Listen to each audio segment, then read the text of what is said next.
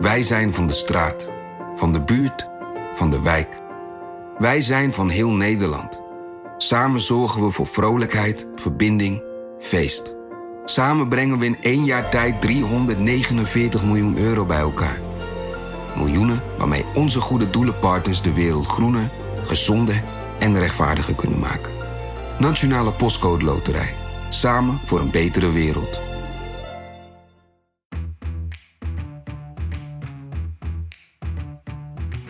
Dit is Haagse Zaken van NRC. Mijn naam is Pim van den Dol. Ik zou graag de aflevering willen aanraden over CETA, het uh, handelsverdrag tussen uh, de Europese Unie en Canada. Een uh, heel taai onderwerp, een vreselijk ingewikkeld verdrag, waar ik heel weinig van wist. maar toen ik ging luisteren, hoorde ik mijn collega's Marieke Stellinga en Stefan Alonso dat op een hele vrolijke en begrijpelijke manier uitleggen. En toen bleek eigenlijk dat het ja, te maken had met allemaal, uh, allemaal dingen waar ik totaal geen weet van had. Dus inderdaad de regels voor boeren en, en dat of we wel of niet kaas mochten mogen verkopen aan Canada en onder welke voorwaarden. En nou ja, uh, er werd ook heel veel in gelachen en dat vond ik gewoon een geweldige manier om, om dit onderwerp goed duidelijk uit te leggen en nou, aan te duiden waarom het, waarom het belangrijk is. En waarom moet je hem nou in de zomer luisteren? In het najaar komt het CETA-verdrag in de Eerste Kamer. En dan kan het nog heel spannend worden. Dus alle reden om uh, deze zomer naar deze aflevering te luisteren. Dit is Haagse Zaken van NRC. Mijn naam is Lemia Aharouai. En deze week gaan we het hebben over CETA, het vrijhandelsakkoord tussen Canada en de Europese Unie. Kamer debatteerde afgelopen week over ratificering van dat verdrag, de Tweede Kamer wel te verstaan. En wat bleek, botsende wereldbeelden die zijn niet in klassieke links-rechtskampen onder te brengen. Komende week wordt er waarschijnlijk over gestemd. En in deze Haagse zaken leggen we je uit wat CETA precies is. Wat houdt het in? Op wie heeft het vooral invloed? We bespreken hoe het politiek denken over dit handelsakkoord is veranderd bij sommige partijen door de jaren heen. En wat de rol is van zo'n akkoord in het veranderende geopolitieke landschap dat soort woorden toch nog eventjes uitgesproken ook. En dat doe ik met Stefan Alonso en Marieke Stellinga. Hallo allebei. Klein beetje kleine ogen. Ja. Jullie dachten dat dit... Een, uh, nou, het viel uiteindelijk mee. Het leek even echt midden in de nacht te gaan worden, dit debat. Maar het uh, ja. viel mee. Thierry Baudet had vier uur spreektijd aangevraagd.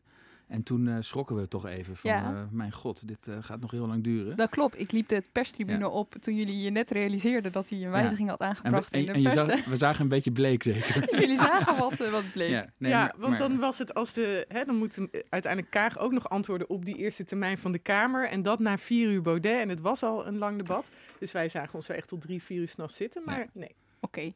jullie hebben mee. het overleefd. Het Absoluut. is ook verspreid over twee dagen uiteindelijk. Um, we komen zo nog eventjes over het debat en hoe dat is gegaan. Maar ik wil eerst eventjes duidelijkheid scheppen over CETA zelf, over dat akkoord. Wat is het? Het is een uh, handelsverdrag uh, uh, wat de EU in onze naam heeft gesloten met Canada. En dat verdrag dat is in 2016 is dat al helemaal rondgekomen. Daar is toen zeven jaar zijn daar onderhandelingen aan vooraf gegaan. Uh, en vervolgens is het eigenlijk ook al op voorlopige basis uh, ingegaan, zeg maar. Dus het is echt van kracht op dit moment. Uh, maar niet alle onderdelen. Want voor alle onderdelen, en dat is een beetje een technisch verhaal, maar voor alle onderdelen heb je ook nationale ratificatie nodig. Hè, dus dus het, het, het, deel wat nu functioneert is geratificeerd door het Europees Parlement. En goedgekeurd door alle lidstaten, uiteraard. En nu moet er dus nog een klein staartje worden goedgekeurd. En dat is een heel belangrijk, vervelend staartje, waar dus de hele week over gedebatteerd is. Of in ieder geval twee dagen. Uh, dat kleine staartje, daar moet nog nationale ratificatie over plaatsvinden. Ratificatie is een soort van goedkeuring, ja, hè? Ja, dat je ermee Tweede Kamer moet ja zeggen, Eerste Kamer moet ook ja zeggen. Oké, okay, CETA, ja, we moeten hem één keer even helemaal uit, uh, uitgesproken ja. noemen. Ik ga het niet doen met mijn Engels. Comprehensive dus... Economic and Trade Agreement. Heel goed, oké. Okay. Ja. Nou, ja. dat kunnen we ook weer meteen vergeten in principe. Het klinkt, uh, ja, nee, ja, laten we gewoon maar CETA zeggen. Ja, oké, okay, maar goed. Wat staat erin, Marieke? Wat is, wat is het belangrijkste? Ja, er staat ongelooflijk veel in. Het is ook ontzettend dik. Uh, 1700 pagina's. 1700 pagina's. Ik heb het gisteren nog even opgezocht. Heeft iemand het ja. ooit geprint van jullie? Mm, nee, nee oh, okay. want we zijn heel milieuvriendelijk. Voor de bomen, ja. Oké, Monique, wat staat erin? 1700 pagina's, maar dan in een paar zinnen. Ja, eh, het gaat over hoe kunnen we handelsbarrières wegnemen tussen Canada en de Europese Unie. Nou, dan heb je het over importtarieven. Hè? Dus als jij iets importeert vanuit Canada, dan is er soms wel eens een tarief op zo'n product of een dienst, kan ook nog. Maar omdat die importtarieven in de loop der decennia eigenlijk tussen westerse landen al een stuk omlaag zijn gehaald, gaat het nu ook over het wegnemen van belemmeringen vanwege regels. Dus bijvoorbeeld hier mag je bepaalde testen met cosmetica niet doen op dieren. En in Canada mag dat wel. Dan mag het niet de Europese Unie in. En hoe kunnen we nou zorgen dat die cosmetica uit Canada wel de Europese Unie in mag? Dan moet je regels gaan harmoniseren of elkaars regels erkennen of standaarden. En daar gaat zo'n verdrag ook in toenemende mate over. Ja. Het is een soort compromis in, in standaarden. Ja, je gaat kijken van kunnen wij ermee leven dat bepaalde producten die voor ons heel gevoelig liggen, dat is vaak gaat het ook om landbouwproducten, voedsel. Hè, daar hebben wij bepaalde ideeën bij dat je geen hormonen bij de productie van vlees mag gebruiken.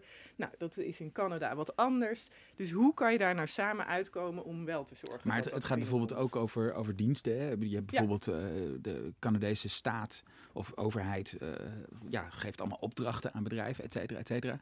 En voordat CETA van kracht was, uh, uh, konden Europese bedrijven daar niet in meedingen bij dat soort opdrachten. Dat kan dus nu wel.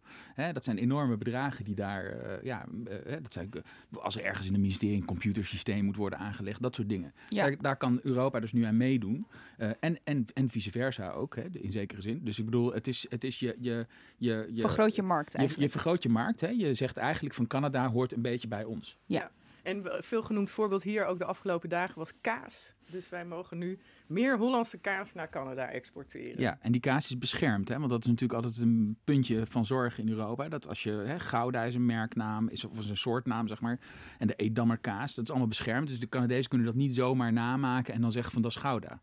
Oké. Nou ja, dat zijn belangrijke dingen. Er was dus behoefte aan zo'n uh, handelsverdrag, ja. kunnen we wel zeggen. Maar dat is al een best wel oude behoefte. Het onderhandelen hierover is begonnen in 2009. 2009, ja. Ja, dus je moet je voorstellen, uh, hè, vroeger werden handelsverdragen vooral tussen, tussen twee landen uh, gesloten meestal, of tussen groepen van landen. Maar op een gegeven moment is, die, is, die, is die, uh, dat, dat mandaat daarvoor, die competentie is naar aan, aan de Europese Commissie gegeven. Hebben Europese landen gezegd van het is beter als de Europese Commissie namens ons gaat onderhandelen. Want dan kunnen we namelijk grotere, meer comprehensive-achtige akkoorden gaan sluiten. Hè, waar alles in zit. Hè, uh, en waar ook een soort, hè, dat moet allemaal, al die verschillende nationale belangen binnen Europa moeten worden uitgebalanceerd. Dat is een enorm uh, ingewikkeld proces. Daarom heeft het ook zeven jaar geduurd. En, en, dat, en dat leidt dan, de, de theorie erachter is dat het leidt tot betere, diepere, nuttigere handelsakkoorden. Ja, en Europa is natuurlijk al één markt samen. Hè? En daardoor ja. zou je, die ene markt heeft bepaalde regels afgesproken, bepaalde uh, grenzen. Uh, en die gaat dan als één markt onderhandelen met een Canada, maar ook voor bijvoorbeeld vrij recent nog met Japan. Oké, okay, duidelijk. Jij zei, Stefan, uh, aan het begin, het gaat nu om het laatste deel van CETA. Want ja. in september 2017 heeft Nederland in principe al akkoord gegeven aan CETA en is het al in werking getreden. Ja, ja. ja wat je dus ziet is dat uh, er zit altijd een investeringsparagraaf in een uh, handelsverdrag. En het komt erop neer, dat gaat over de, hoe worden investeringen beschermd. Hè? Dus ik bedoel, je, je, je, je, maakt een afspraak van, stel een bedrijf investeert in een land en raakt zijn geld kwijt omdat de overheid daar bijvoorbeeld de boel onteigent, hè, een, een, een mijn of een bedrijf of wat dan ook. Hoe, hoe, hoe kun je dan als bedrijf je recht halen? Hè? Dat, soort afspraken worden daarin gemaakt. Dat is, dat is vrij standaard in handelsverdragen, dat zit er eigenlijk altijd in. Maar dat systeem hè, van geschillenbeslechting, uh, wat ja, zeg maar parallel bestaat aan de reguliere rechtsgang. Hè, dus je hoeft niet naar de gewone rechter, maar je kunt naar een soort arbitragecommissie. Uh, en die regelen dan uh, voor jou. Die gaan daar dan over oordelen. Die gaan kijken of je een punt hebt of niet. Dat wordt dus belangrijk arbitrage, hè? want Arbitra dat valt hier de hele tijd. Precies, precies. Dus daar gaat het heel erg over. En dat systeem is dus heel erg controversieel geworden. Hè, dat was het daarvoor eigenlijk niet echt. Omdat het ook, ja, het bestaat al heel lang, eigenlijk sinds de jaren 50.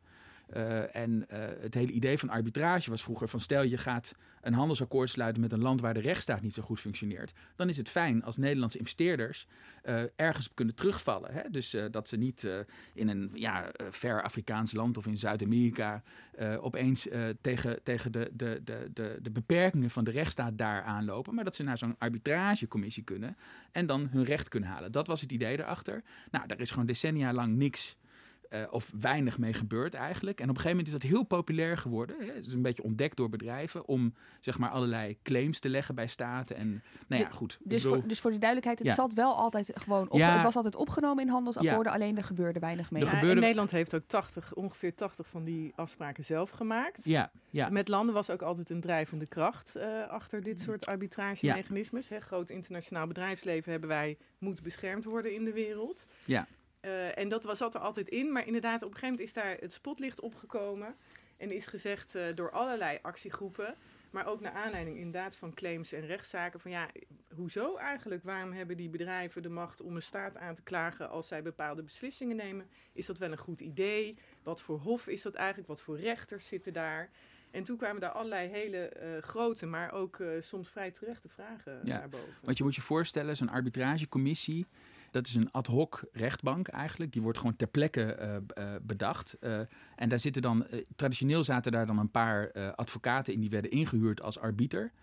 Uh, en dat gebeurde allemaal achter gesloten deuren. Was nogal een schimmige gebeurtenis eigenlijk. En daar kwam steeds meer kritiek op. Want de, de claims die werden neergelegd daarbij door, hè, door bedrijven bij overheden. Dat waren wel miljardenclaims. Hè. Dus de, de, de, als je zeg maar, als staat in het ongelijk werd gesteld. door dat piepkleine clubje mensen. Dan was je de sjaak. Ja, dan was je de sjaak. En dan moest je opeens heel veel geld betalen. Dus daar, daar is kritiek op gekomen. En die kritiek is ook niet helemaal onterecht. Hè. Zelfs de Wereldhandelsorganisatie is niet echt geporteerd van dit uh, hele arbitrage-mechanisme. Kun je, kun je het eens concreet maken dat een bedrijf bijvoorbeeld zegt: is het bijvoorbeeld dit? Um, ik, ik heb een bedrijf. Mijn, het land waarin ik gevestigd ben gaat uh, uh, zaken doen met een ander land op basis van een handelsakkoord. Maar dan gaat dat andere land op een gegeven moment de wetten veranderen. En dan dan, dan mis ik inkomsten. Moet, moet, moet, moet er zoiets bij, nou, je, je moet eigenlijk moet je ten eerste als buitenlandse investeerder gediscrimineerd worden door het land waarin je investeert. Ja. Hè, dus jou komt een regel ten deel of wordt een okay. uh, besluit genomen wat jou raakt, maar binnenlandse vergelijkbare investeerders niet. Hè? Mm -hmm. Daar begint het ook al mee. Ja. Dus dat moet je kunnen aantonen. Dus er wordt bijvoorbeeld heel vaak gezegd: een suikertax kan je niet invoeren, want dan dreigt er misschien een claim hè, van bedrijven die uh, heel veel spullen met suiker erin verkopen. Nou ja, alleen als je zegt de suikertax geldt alleen voor de Amerikaanse bedrijven die hier spullen met suiker in verkopen. En niet voor de Ecuadoriaanse bedrijven die dat doen. Ja. Hè, daar, dat, dat is nummer één van een grond voor een klacht. Ja, en er zijn een paar hele spraakmakende, of er zijn heel veel spraakmakende zaken geweest. Maar een paar, een paar voorbeelden daarvan bijvoorbeeld. Hè, Philip Morris heeft op een gegeven moment, de sigaretfabrikant, heeft op een gegeven moment een, een zaak tegen Australië aangespannen. Omdat uh, de Australië uh, ja, strenger wilde optreden als het ging om het bestrijden van roken. Hè, waar Philip Morris zei, ja, maar wij produceren sigaretten, dus wij worden hier benadeeld. Een ander voorbeeld is uh, het energiebedrijf Vattenfall. Hè, die uh, hadden allerlei, ja, die op de energiemarkt in Duitsland waren die heel erg actief. en op een gegeven moment zei de Duitse overheid, na de, de, de, de kernramp bij Fukushima, zei de, de Duitse overheid van wij gaan kernenergie afschaffen, waardoor het hele energiebeleid in één keer werd omgegooid. Nou, dat is voor een bedrijf. Hè, bedrijven hebben natuurlijk voorspelbaarheid nodig. Anders ga je niet op langere termijn investeren ergens in. Uh, en, en, in dat soort situaties kunnen bedrijven dan denken van ja, maar ho even, dit, is, dit, is zo, uh, hè, dit, is zo dit pakt zo rampzalig uit voor onze investering. Hier moeten we wat tegen doen. Nou, dat is, dat, veel van die zaken worden ook niet gehonoreerd. We moeten niet doen alsof elke keer dat een bedrijf iets uh, roept, dat het dan meteen... maar als het zo is, dan ben je wel meteen de sjaak. Ja, dan, dan, dan zijn die boetes, die kunnen echt hoog oplopen. En voor, vooral voor ontwikkelingslanden is dat gewoon soms echt een aanslag op, op de nationale begroting. Maar dus, ik, ik, hoorde, ja. ik hoorde deze week dus in het debat dat dat in Nederland nul keer is gebeurd. Ja, maar omdat Nederland is wel een speel in dit systeem, maar de andere kant op. Hè. Dus Nederland heeft, heeft, is, een, is een handelsnatie. We hebben heel veel handelsverdragen met een heleboel uh, uh, andere landen in de wereld. En in al die handelsverdragen zitten, zit die, die, dat arbitragemechanisme. En als jij zeg maar een vestiging hebt in Nederland als bedrijf, je hoeft niet echt uit Nederland te komen, maar je kan een vestiging hebben dan kun je vanuit Nederland kun je andere landen gaan aanklagen via het handelsverdrag wat Nederland heeft met zo'n land. Hè? En je ziet dat, dat, dat Nederland gewoon jarenlang eigenlijk Eh, hè, ik geloof dat, dat de, de, de meeste zaken eh, worden vanuit eh, de VS eh, eh, aangespannen tegen landen. En Nederland staat op nummer twee. Dus wij zijn echt een speel in dit systeem. En het is inderdaad niet zo dat wij de claims. eh, dat de claims richting ons komen. Nee, de claims komen van ons vandaan. Omdat heel veel bedrijven zich hier vestigen vanwege ons prachtige vestigingsklimaat. Vestigingsklimaat. Ah, yeah. Nou ja, goed. In ieder Ja. geval om een lang verhaal kort te maken. Eh, dit, dit, hier ging de discussie ook over. Want hè, wat is er dus gebeurd met CETA? In CETA zit die investeringsbescherming, zit dat hele geschillenmechanisme.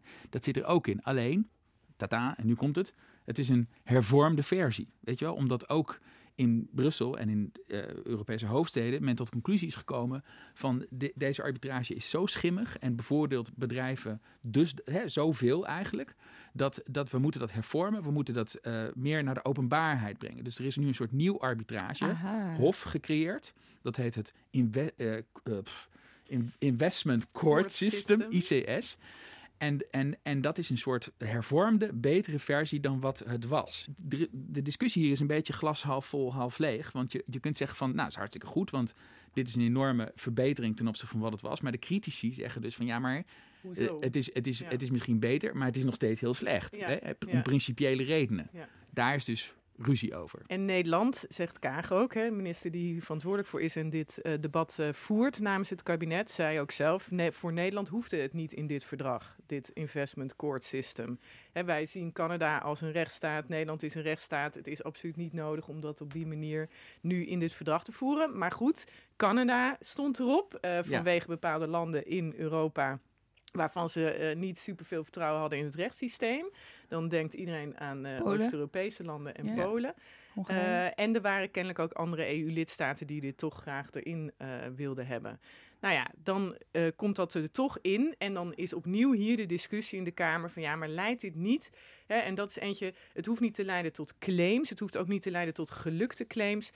Critici zeggen ook, het feit dat dit een claim kan komen, kan al bij overheden zorgen voor wat ze zo mooi noemen een regulatory chill. Dus dat je eigenlijk dingen niet durft te doen als overheid, omdat je denkt, oh jee, maar dan krijg ik misschien een claim aan mijn broek.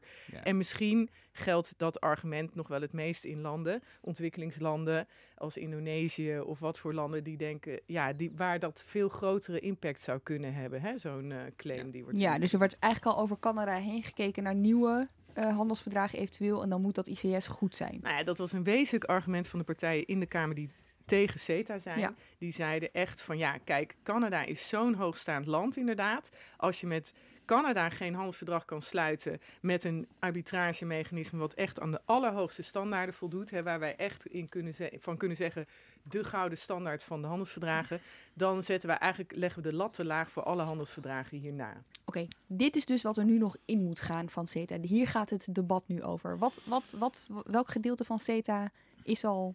Het In handelsgedeelte. Dus dat, je kunt gewoon de, de handel eh, die eh, groeit en die bloeit.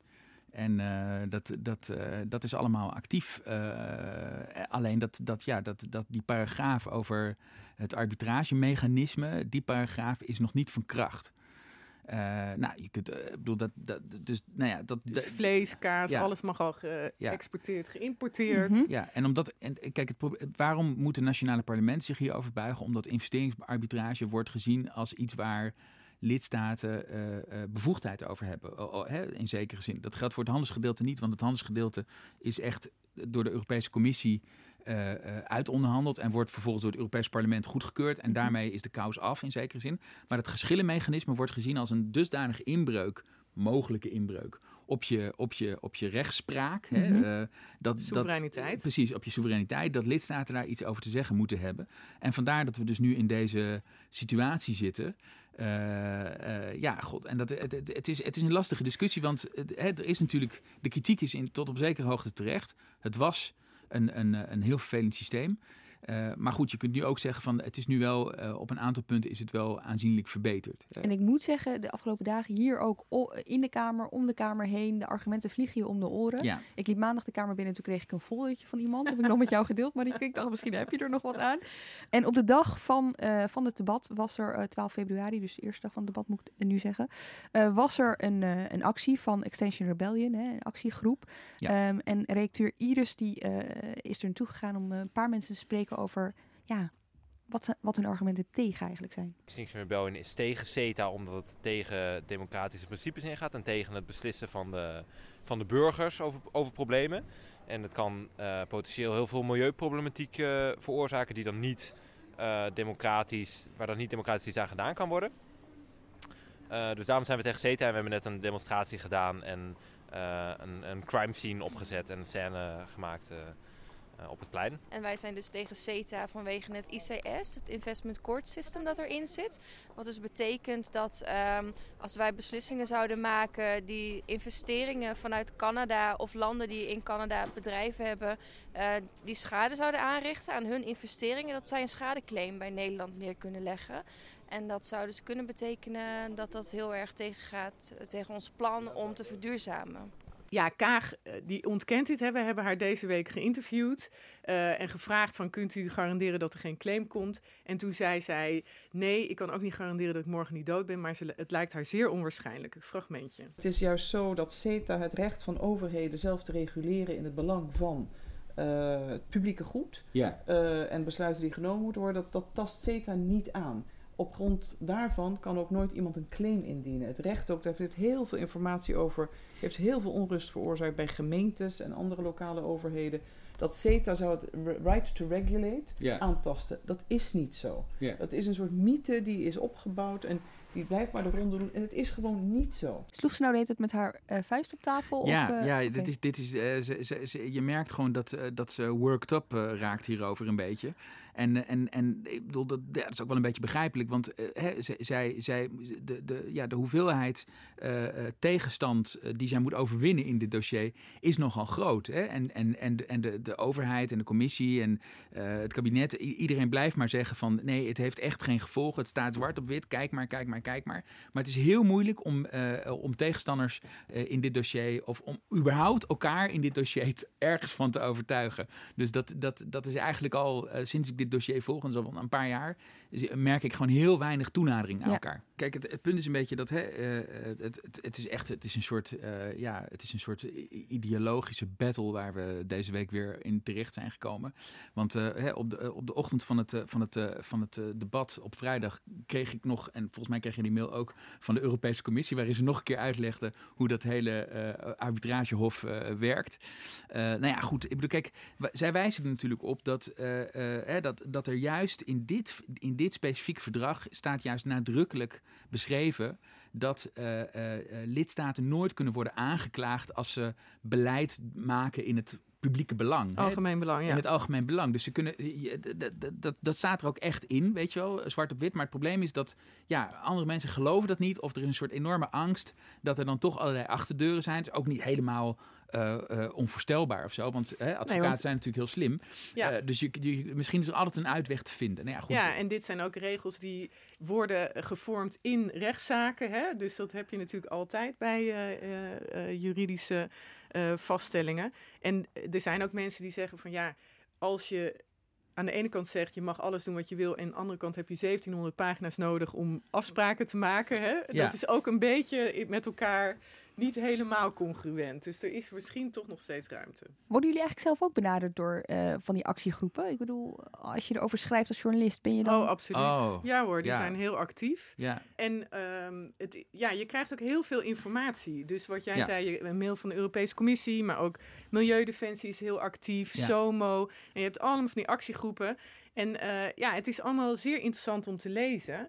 En ik hecht er ook aan om te zeggen dat ook juristen of mensen die hierin gespecialiseerd zijn, hè, die zijn genuanceerd over, ja, wat kan je nou zeggen over wat dit soort dingen zo'n hof betekent, wat die regels betekenen, welke ruimte er voor overheden is om bepaalde regels te zetten. Ja, dat is ook voor een deel nog moet blijken. Ja, Hè? want ik moet zeggen, als je het niet op de voet volgt, dan word je echt best wel gek van al die argumenten van beide kanten. Want het spreekt elkaar, nou ja, jij zegt het net al, Stefan. Het zijn echt, ze Ja. staan lijnrecht tegenover elkaar. Ja. En wat Nou ja, zeker ook over het. Hè, we hebben het nu over het Hof. Daar staan de argumenten lijnrecht tegenover elkaar. En als je naar de ene luistert, denk je: oh, overheden mogen niks meer. Als je naar de andere luistert, denk je geen probleem. Eh, maar ook bijvoorbeeld over een andere deel van het debat waar het veel over ging: over de boeren en de eh, standaarden. Hè, dus de standaarden voor dierenwelzijn en klimaat en productietechnieken, hormonen, pesticiden. Ja, daar hoor je ook zulke verschillende beelden over. Ja. GroenLinks is super negatief over hoe het in Canada eraan toe gaat. Ja. Nou ja, en dan zeggen de voorstanders van CETA, ja, maar luister eventjes. eh, Het vle- rundvlees mag alleen maar komen van 36 gecertificeerde bedrijven uit Canada. En dan hebben we helemaal gecontroleerd of daar geen hormonen in zitten. Dus ja, waar hebben we het over? Ja, nee, dus ja hier- goed. En, en als je het debat volgde, dan had je, en je zou niet weten dat het over Canada zou gaan, dan zou je echt denken dat we het over een soort bananenrepubliek hebben. Die, eh, eh, die, die gewoon allemaal vreselijke dingen doet met zijn eh, dierenwelzijn en met zijn voedselstandaarden en zo. Ik bedoel, de, de, de toon is nogal hoog in dit debat. En eh, eh, dat werd natuurlijk ook dan weer door, zeg maar, eh, Kaag en door partijen die wel voor CETA zijn, die, die brachten dan, dan naar voren zo van, ja, god, we, we hebben het wel over Canada, we hebben het niet over Congo of over, hè, dat was zo, Ar- Arne Weveling van de VVD, die Ja. trok de vergelijking met Congo.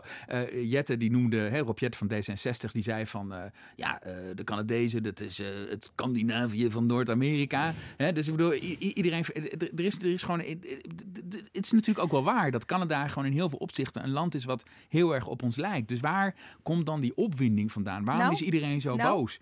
Nou ja, d- daar kun je gewoon. eh, eh, Kaag zelf geeft dan als antwoord van ja, de boosheid gaat over globalisering en niet zozeer over CETA. Ten dele heeft een Ja. reactie, denk ik, überhaupt op, op onvrede eh, en, en onbehagen voor wat betreft gevolgen van globalisering. En dat merk je in alle landen. Ja. Eh, dat men inderdaad denkt, ik ben vergeten, ik word niet meegenomen. Als je kijkt naar de veranderingen in de economie.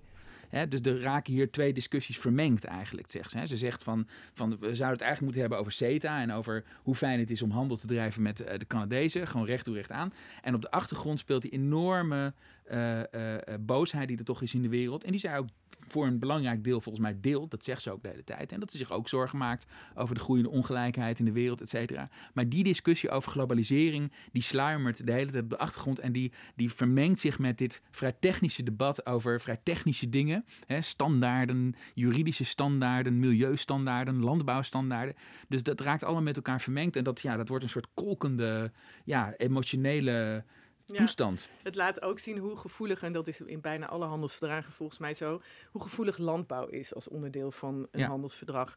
En want hoe, hoe je voedsel wordt gemaakt, wat je daar wel en niet mee mag doen, welke bestrijdingsmiddelen je gebruikt, welke dingen je in die dieren mag spuiten, dat is allemaal kennelijk zo nationaal onderhandeld, het democratisch uitgekristalliseerd. En dan opeens zit daar een ander land en die heeft het net wat anders gedaan.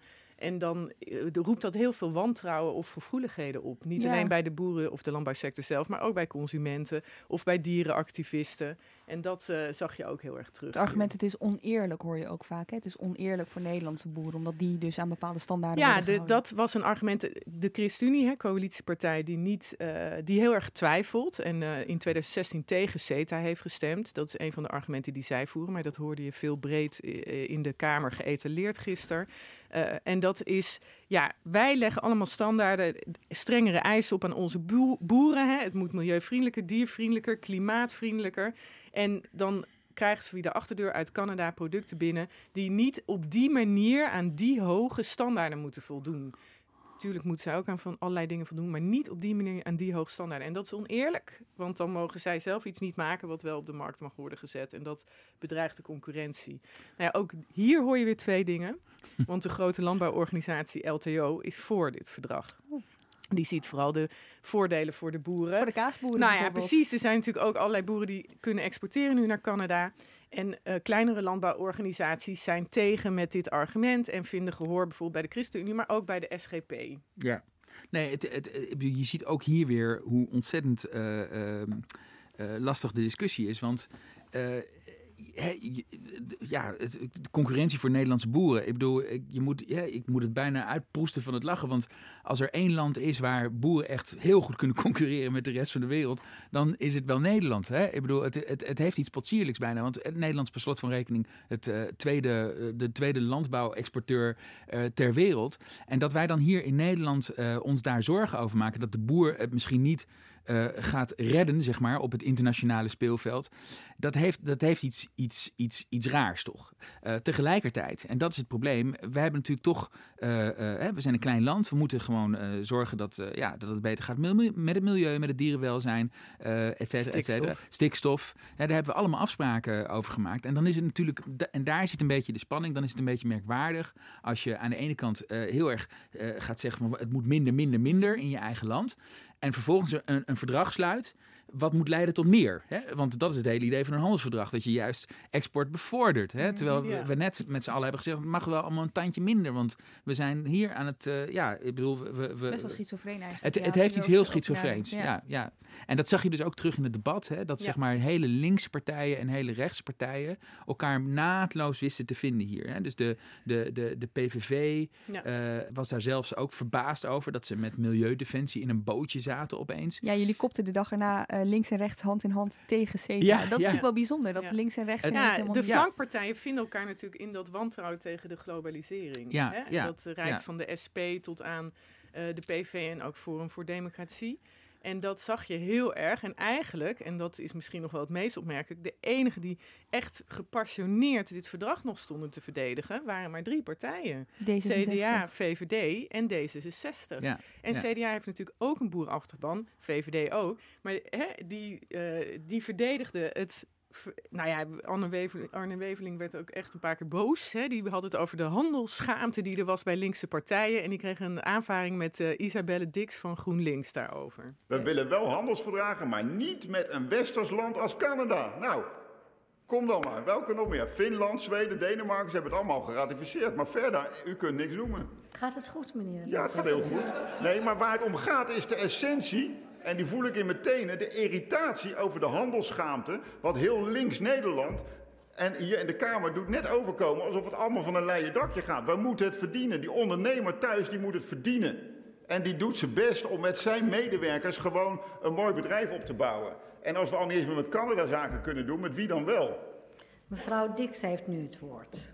U mag er niet tussendoor eh, praten. Het lijkt erop dat we bijna toe zijn aan een pauze, denk ik. Of in ieder geval dat de heer Weveling daaraan toe is. En aan een kalmeringsdrankje. Want dit is natuurlijk een beetje, ik zou haast zeggen, hysterisch.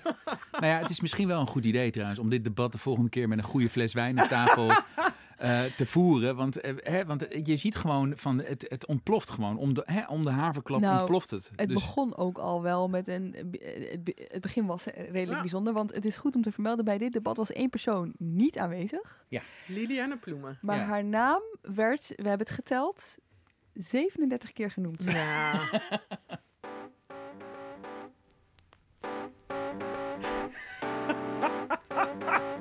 Eh, mevrouw Ploemen heeft destijds gezegd, eh, het verdrag met Canada moet de norm worden. Het was oud-minister Ploemen die de afgelopen dagen voor alle media de tijd nam. Compliment is op zijn plaats, denk ik, aan de vorige minister van Buitenlandse Handel, mevrouw Ploemen. Toen hebben we, mevrouw Ploemen heeft dat moeten doen. Overigens was mevrouw Ploemen daar zelf bij. Dan bieden we de heer Asscher of mevrouw Ploemen de mogelijkheid om zich bij dit debat te Gaan we ze alle Ja, ik zou 37 zeggen, luisteren? mevrouw Ploemen, ga aan het werk en kom in debat. Nee, toch maar niet. Oh, oké. Oké, zij was natuurlijk de grote uh, ontbrekende factor Ja. en de grote CETA-vrouw. Ja. Leg even uit hoe dit zit. Nou ja, zij zat in het kabinet Rutte 2, eh, VVD, PvdA. Was zij degene die dit handelsverdrag onder haar hoede had. Zij was de voorganger van Kaag. En eh, PvdA is in oktober, hè, afgelopen oktober, van mening veranderd over CETA. Tot dat moment had Ploemen eigenlijk altijd als minister dat handelsverdrag enorm verdedigd. Als nou ja, de gouden standaard. Hè. Jij zei Ja. het, ze prees het de hemel in. CETA is wat mij betreft, voorzitter, eh, hebben we vorige week ook besproken, een stap, een grote stap in de richting die we moeten inslaan.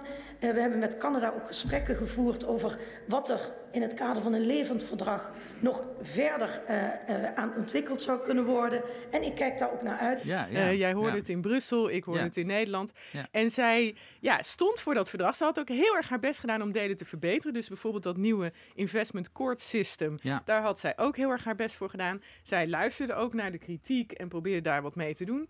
En de PvdA was opeens in oktober tegen CETA, Ja. toch? Ondanks dat het heel erg haar verdrag was. Ploemen zit nog in de Kamer. Ja, hoe heerlijk is het dan voor alle andere partijen om te zeggen... ja, mevrouw Ploemen, maar u had dit juist zo mooi onderhandeld... en nu bent u tegen. En waarom bent u eigenlijk niet bij dit debat? en, En- en, en die draai van de PvdA he- heeft het, kabinet natuurlijk met een ac- acuut probleem opgezadeld. Hè? Want opeens is de meerderheid eh, niet meer zo vanzelfsprekend. Ja, maar ik wil eerst even die draai Ja. zelf eh, uitleggen. Ik Ja. bedoel, waar komt dat vandaan?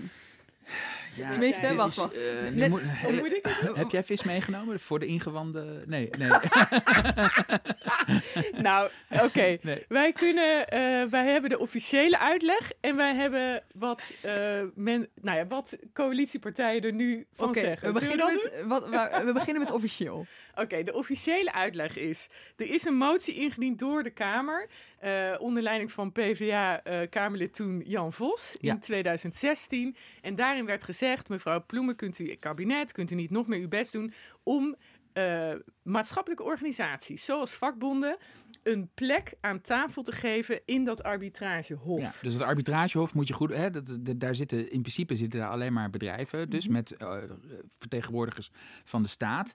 En eh, het, op zich, het, in, het, in de hervormde versie van het arbitragehof, eh, eh, mogen, mogen, ja, hebben, hebben vakbonden en, en maatschappelijke organisaties mogen wel als een soort vrienden van de rechtbank aanwezig zijn, et cetera. Ja, ze mogen een brief sturen. Ja, en wat de PvdA eigenlijk opeens, of in 2016 in een motie eh, vroeg, van zorg ervoor dat, dat, hè, dat, dat ze er veel directer bij betrokken kunnen worden. Dus dat je, bij wijze van spreken, als vakbond ook een zaak kunt aanspannen. Hè, als je vindt dat gewoon iets de spuigaten uitloopt Mhm. vanwege een handelsverdrag.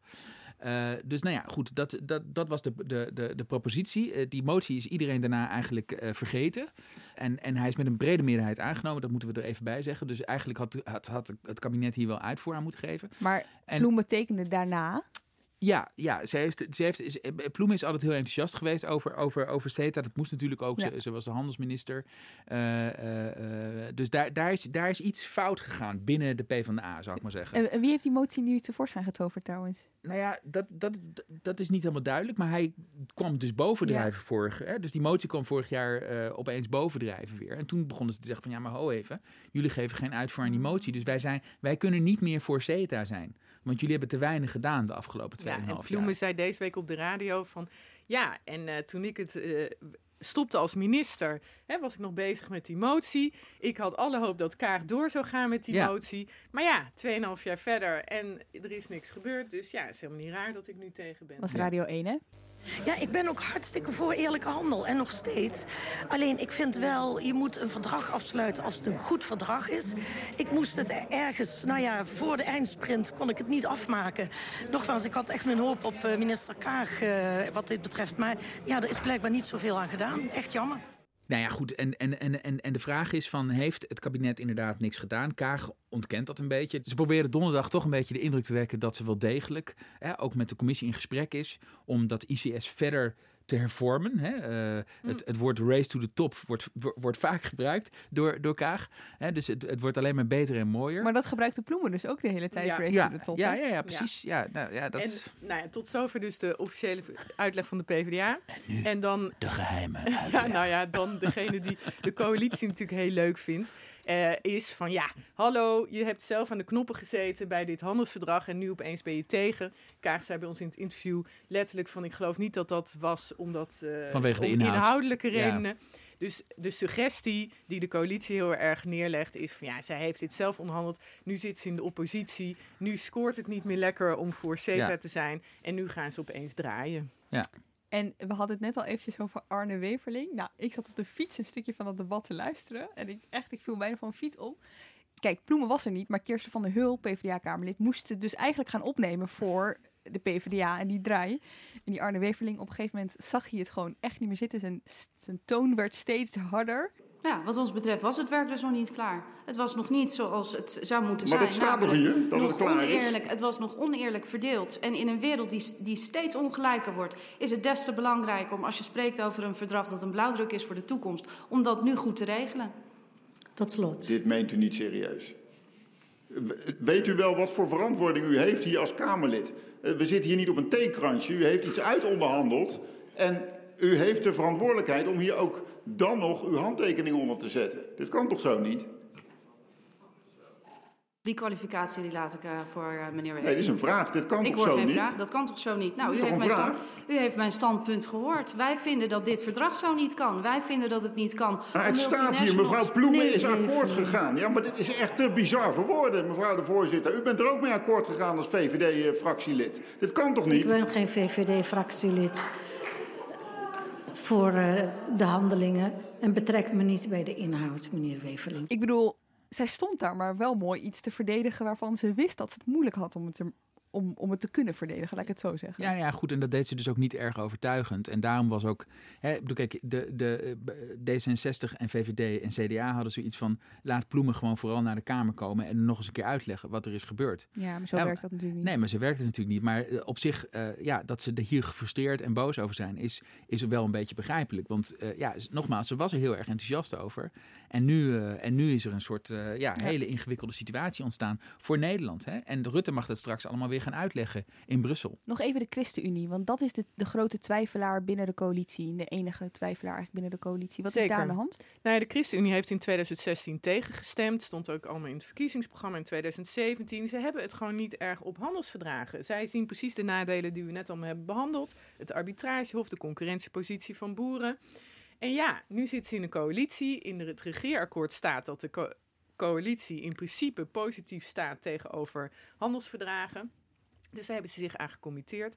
En ja, dan zegt eh, Joel Voordewind, het Kamerlid dat hier eh, het woord over voert, dat dit voor zijn fractie een enorm dilemma is, dat hij allemaal zorgen heeft. Ja. Maar goed, wij zagen ook al wel een uitweg in het debat. Ja. Eh, want hij vraagt aan Kaag allerlei waarborgen, hè, zodat zij gaat, blijft controleren of die concurrentiepositie van de boeren niet geschaad wordt, of dat hormoonvlees echt wel zonder hormonen is, of zonder pesticiden landbouwproducten binnenkomen. En als zij bijvoorbeeld toezegt dat de douane wordt uitgebreid en dat ze in Europa daarvoor gaat pleiten, een route die ze eigenlijk ook al aangaf deze week in het interview met ons, hè, dat ze wil dat Europa niet eens in de twee jaar kijkt wat de impact is van het handelsverdrag, maar één keer in het jaar. Ja, ik denk als zij die handreikingen doet, dat de ChristenUnie daar eh, wel mee zou kunnen gaan leven. Het zijn, dus, het zijn dus eisen van de ChristenUnie, voor de duidelijkheid, die in principe wel ingewilligd kunnen worden. Ja, vragen. Het zijn eh, eh, inspanningsverplichtingen. Ah, Ja. En als mevrouw Kaag eh, hem goed in de ogen kijkt, eh, dan eh, zag hij wel een Betekent weg. dat, betekent dat dat het in de Tweede Kamer waarschijnlijk wel gaat lukken? Het, ik denk dat het in de Tweede Kamer gaat lukken, dat durf ik wel te zeggen dinsdag. Het zou me erg verrassen als het niet zo was. Ja. Het namelijk 76ste Kamerlid dat uit de VVD is gezet, Wieberen van Haga, is een eh, warm, warm voorstander van handelsverdragen. Hè, die heb je ook nog Ja. even nodig Ja. om een meerderheid te halen. Oké. Nou, dan hebben ze een meerderheid in de Tweede Kamer, zeer waarschijnlijk volgende week. En dan moeten ze naar de Eerste Kamer. Ik heb even de zetelverdeler erbij gepakt. Hele handige app. Laten we gaan rekenen, want in de Eerste Kamer... Laten we gaan rekenen. Ik wordt ben daar het heel slecht in. Dus, ingewikkeld. eh, Dat is wel belangrijk. Eerste Kamer. Oké. Ja. CDA is sowieso voor. Ja. VVD is sowieso voor. Ja. D66 is voor. Ja, en dan gaan we even ChristenUnie- ChristenUnie, bijklokken. Dat doen we dan even. Dan hebben we 32 van de 75 zetels. Mhm. Ja, dan hebben we dus de PvdA is geen route, denken wij meer. Nou, dat, ja, hier de, verschillen we nog even van. eh, hier hebben we nog even ons eigen interne debat Oké, over. vecht, dit, vecht, dit even, vecht dit even extern uit. Maar Wat, wat gooit er even het, uit? Het zou natuurlijk kunnen. Hè? Als, stel dat, stel dat eh, eh, eh, Kaag toch ook nog een handreiking doet, een stevige handreiking naar de PvdA. Ja, dan, heb eh, je een meerderheid. Dan heb je een meerderheid. 38 van de Maar, 75. maar we waren, eh, hè, daar hadden we het ook deze week over. We hebben natuurlijk goed gekeken naar wat voor handreikingen ze dan doet tot nu toe. En dat is allemaal een beetje teleurstellend. Dus we hadden niet echt het gevoel dat, dat de PvdA daar warm eh, of koud van werd. Oké, ik haal PvdA weer weg. Maar met de PvdA erbij heb je dus precies een nipte meerderheid. Ja, Ja. dus daarom was het ook vrij eh, heftig voor het kabinet dat de PvdA eh, Mhm. in oktober die steun introk. Ja. Nou ja, en dan blijft over, eh, de, dan heb je er drie nodig. Ja. Volgens ons, groep Otte. Mhm. Hè, dus het afgesplitste deel van Forum voor Democratie in de Eerste Kamer. Henk Otte en consorten. SGP en 50PLUS. Je hebt er 38 nodig. Oké, dit wordt dus nog spannend. Stel, stel dat het eh, niet lukt in Ja. de Eerste Kamer. Wat gebeurt er dan? Ja, dan... eh, dat Gaan we ten dat- onder? nee. Ik zie je echt twee nee, nee, kijk, het, Kaag zegt enorme schade. Ja. Dat- die doen we even eerst. En dan denken wij, ja, gut, wat gaat er gebeuren in Europa? Jij hebt het een keer uitgezocht. Nou, kijk, ik denk, ik denk dat, dat eh, eh, Rutte moest destijds met het Oekraïne-referendum, waarin het Oekraïne-associatieverdrag toen werd afgewezen, moest hij ook al een keer naar Brussel om op zoek te gaan naar zijn geitenpaadje. Inlegvelletje werd dat. ja, precies. En dat, en dat zal hij dus weer moeten doen dan. Hè? Dus dan moet je weer. Want kijk, het is niet zo dat als Nederland CETA afwijst, dat CETA dan meteen stopt. Tenminste, ik heb dat laatste keer opgezocht en eh, eh, het, is, eh, het, het gaat dan terug naar de lidstaten eigenlijk, het hele dossier. En die moeten dan zeg maar gezamenlijk besluiten van het kan op deze manier niet van kracht worden. Dus het is niet zo dat het meteen stopt. Er zit nog wel er zitten een paar stappen tussen nog. Maar het, het gaat dan terug naar Europa, het gaat terug naar de lidstaten. En die moeten dan een oplossing gaan vinden. Hè. Die moeten gewoon iets, iets vinden waardoor, eh, eh, waardoor het toch weer acceptabel wordt eh, voor Nederland. Nou, dat is een heel ingewikkeld proces. Want dan zou het ook nog een keer door de Tweede Kamer en de Eerste Kamer moeten gaan. Ja, tenzij, dat is mijn eigen theorietje hierover. Kijk, wat heeft, de, de Europese Commissie heeft op een gegeven moment begrepen dat dat, dat, dat hele arbitragehof, dat dat gedoe opleverde. Dus toen hebben ze bij het verdrag wat ze, was, wanneer was het Japan? Vorig jaar?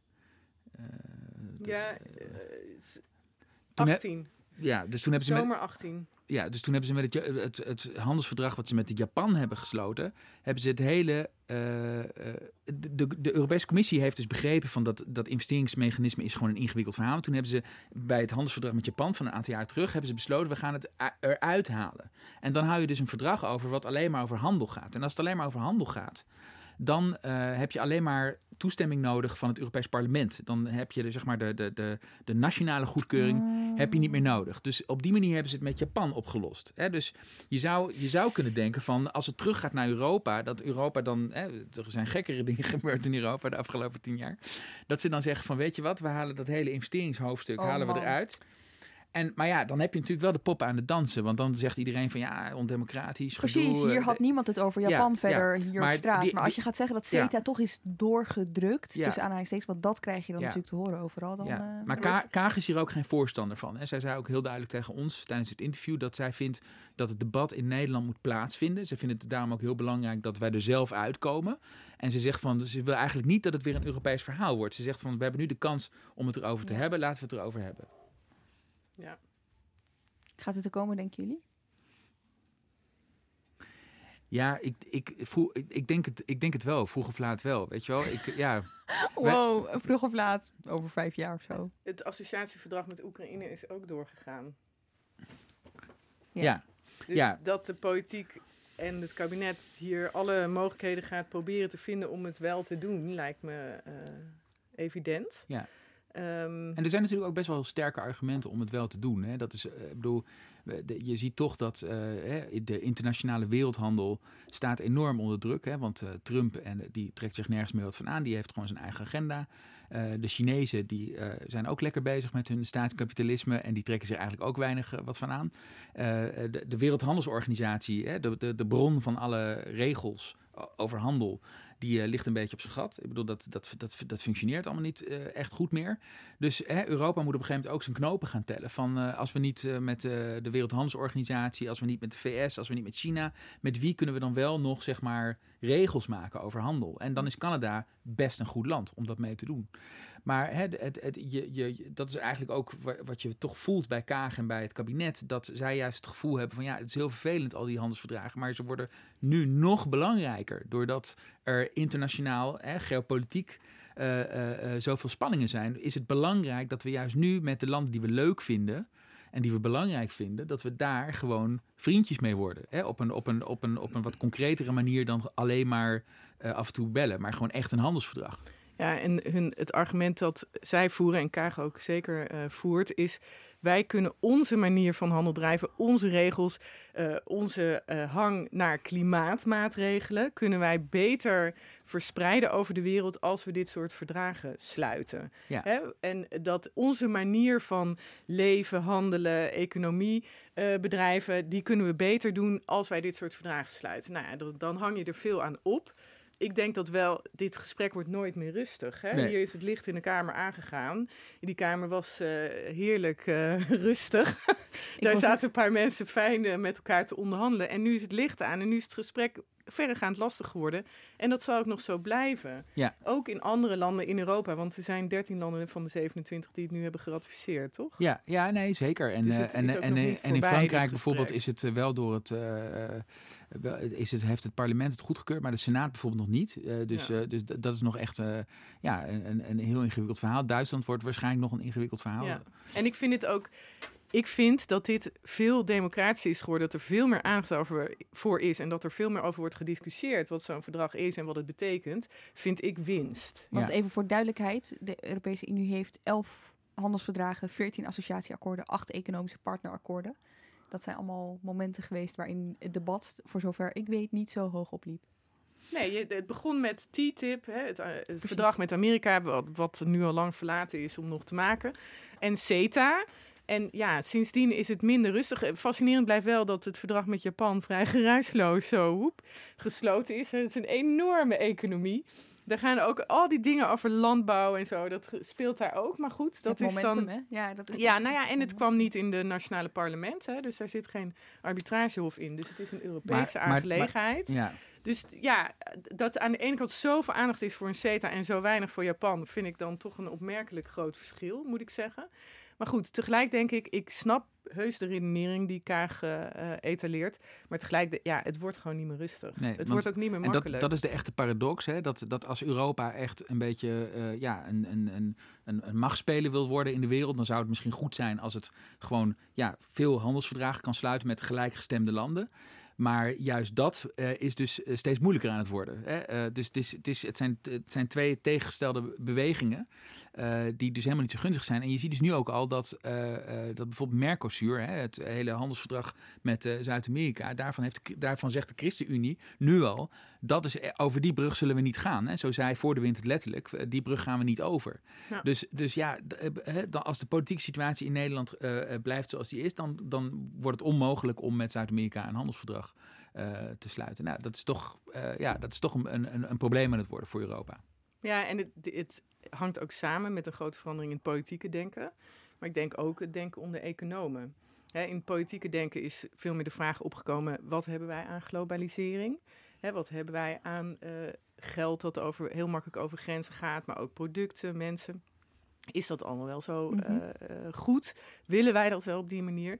Maar ook economen, weet je, voor economen was het altijd een no-brainer.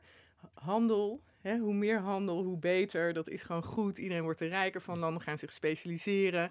Dus dat, was, dat is echt een hoeksteen van het economisch denken.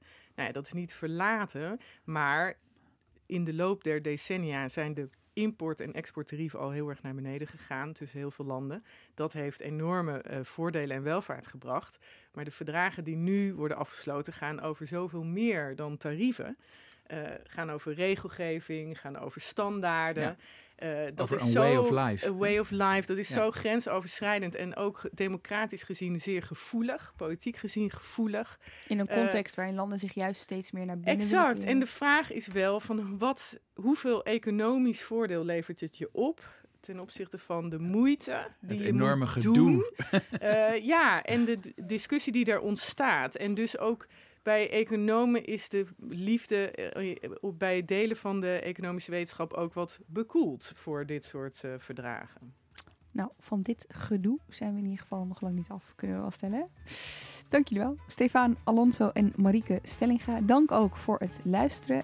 Redactie en productie van deze aflevering door Iris Verhulstonk. Volgende week zijn we er weer. Je hebt aardig wat vermogen opgebouwd. En daar zit je dan, met je ton op de bank. Wel een beetje saai, hè? Wil jij, als belegger, onderdeel zijn van het verleden of van de toekomst? Bridgefund is een slimme fintech die een brug slaat tussen de financiële behoeften van ondernemers en van beleggers. Dus wie belegt bij Bridgefund krijgt niet alleen een mooie vaste rente, maar brengt ook ondernemers in beweging. Echt waar, met die ton kan je zoveel betere dingen doen. Bridgefund. Make money smile.